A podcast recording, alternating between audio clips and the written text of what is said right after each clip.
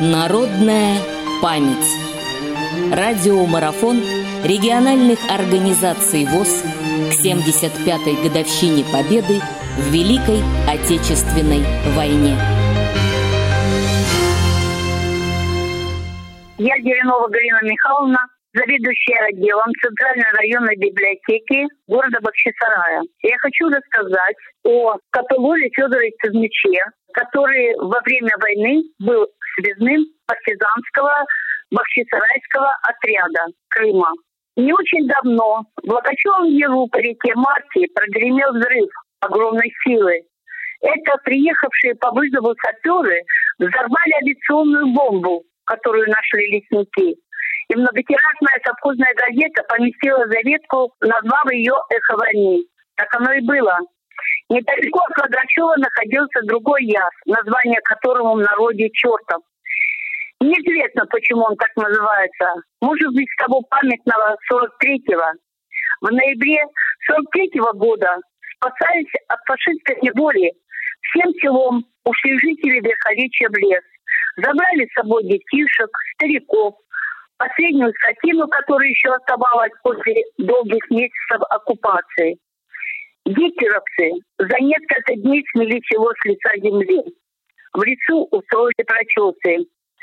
Но им не очень-то удавались э, карательные операции. Партизан они не нашли. А вот многих солдат своих не досчитались. Тогда призвали на помощь авиацию. Юнкерсы целыми днями рыскали над лесом. И однажды ранним утром нашли таки цель. Когда не успели партизаны вовремя загасить, открыть тыловой лагерь партизан черта Мангеру. Оно, конечно, и понятно, потому что людям хотелось обогреть за долгую холодную ночь ребятишек, стариков, больных. Потому-то на рассвете и потянули сквозняки предательский дымок вверх по балке. Мало кто уцелел под бомбами, хоронили потом всех в общей братской могиле. Вот такую бомбу и была обнаружена в этом Логачевом яру. Она о многом напоминала. Именно здесь, близ Логачева яра, на поляне Горошник, собрался 30 октября 1941 года костяк будущего Бахчисарайского партизанного отряда. Это был памятный день. В канун 24-й годовщины октября молодой отряд дал фашистам первый бой. И как писал об этом в своих воспоминаниях командир Южного соединения партизанского отряда Крыма Михаил Македонских, немцы позорно бежали из леса. Партизаны почувствовали свою силу. И это было для нас главнее главного. Здесь поклялись партизаны бить фашистских захватчиков без пощады. И они сдержали свою клятву. Качинские села, Шелковичная, Лесникова Высокая вошли в район действия 7-й бригады.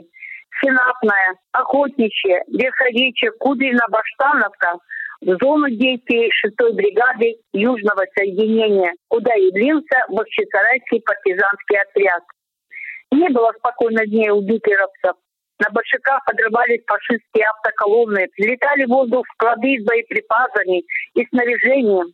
Горели кандидатуры и дома предателей.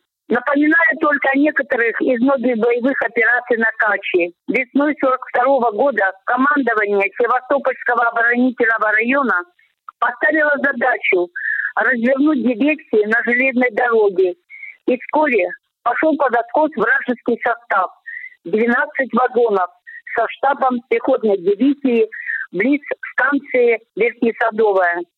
9 сентября 1943 года 11 диверсионных групп из Южного соединения партизан спустились с гор по реке Качи, подошли к полотну железной дороги. Каждая из групп заложила взрывчатку на участке пути от станции Сирень до станции Альма. И вскоре почти одновременно прогремели взрывы. Было разрушено 15 километров железнодорожного полотна а партизаны ушли в лес без потерь. Фашисты неистовали. Стремясь отомстить жителям за связь с партизанами, они подожгли село Улусала. Партизаны увидели зарево, но поздно. После боя под развалинами домов они обнаружили много трупов, у некоторых были связаны руки и ноги. каратели ворвались в деревню избили и ограбили жителей, мужчин расстреляли. В деревне Лаки фашисты разрушили школу, клуб, здание сельского совета, магазин, жилые постройки колхозников и даже церковь. Расстреляли 16 женщин, стариков и детей. Живет в Верховечье один человек – Федор Кузьмич Копылов. Его часто можно видеть идущим не спеша по селу. Лицо к солнцу поднял, впереди себя палочкой постукивает. Идет уверенно и спокойно. И, видимо, просто, чтобы услышать человеческий голос, спросит иногда, а до остановки далеко? Рядом, рядом, Федя, чуть правее спешат ответить ему мужики. И слышал он и тот недавний взрыв авиабомбы в Логачевом делу. И он заранее вышел на речку, стоял долго, вспоминал. Федор Копылов был одним из немногих, кто чудом уцелел под бомбежкой в чертовом делу в то ноябрьское утро 43 -го года. Когда попали в засаду, партизан обложили со всех сторон, он э, крикнул всем, что уходите, уводите людей, я задержу всех. И взорвал на себе гранату, вокруг были фашисты. И фашисты посчитали, что он уже погиб, потому что он был весь в крови, и ушли. А он был в то время молодой красивый парень, был храбрым, инициативным партизаном. Мечтал когда-то поступить в судостроительный техникум, строить корабли. Но война перечеркнула ни одну юношескую мечту. Однажды он пошел с группой на задание, на узкой тропе встретились с врагом. Бой. Силы оказались неравными. Федя вызвался прикрыть отступление товарищей и раненый попал в руки врага. И лишь к вечеру партизаны нашли его в заброшенном сарае, изувеченным до неузнаваемости. На самодельных носилках партизаны принесли его в лагерь, и началась борьба за его жизнь. Надежды было мало, он почти не приходил в сознание. А тут еще и началась бомбежка лагеря. И товарищи только успели вынести его из яра, как тут же в это место упала бомба. А затем хирургическая операция в условиях лета. Феде отняли руку, но лучше не стало. И почти в безнадежном состоянии через несколько дней его забрал прилетевший с большой земли самолет. Он потерял зрение. Удалена была рука. Множественные осколочные ранения. И все-таки он выжил, он победил. Окончилась война. Девять месяцев лечился он в госпиталях, а затем он вернулся домой в село Верховечье. Был награжден орденом Отечественной войны первой степени и второй степени. После войны он участвовал в деятельности школьного военно-патриотического кружка.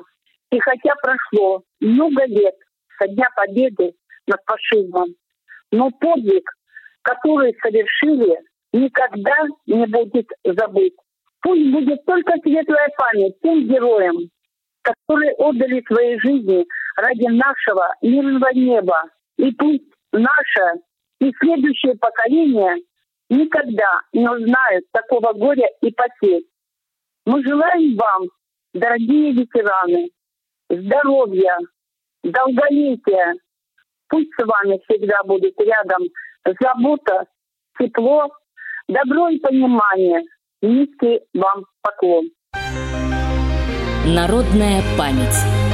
Специальный проект «Радио ВОЗ» к 75-летию Великой Победы.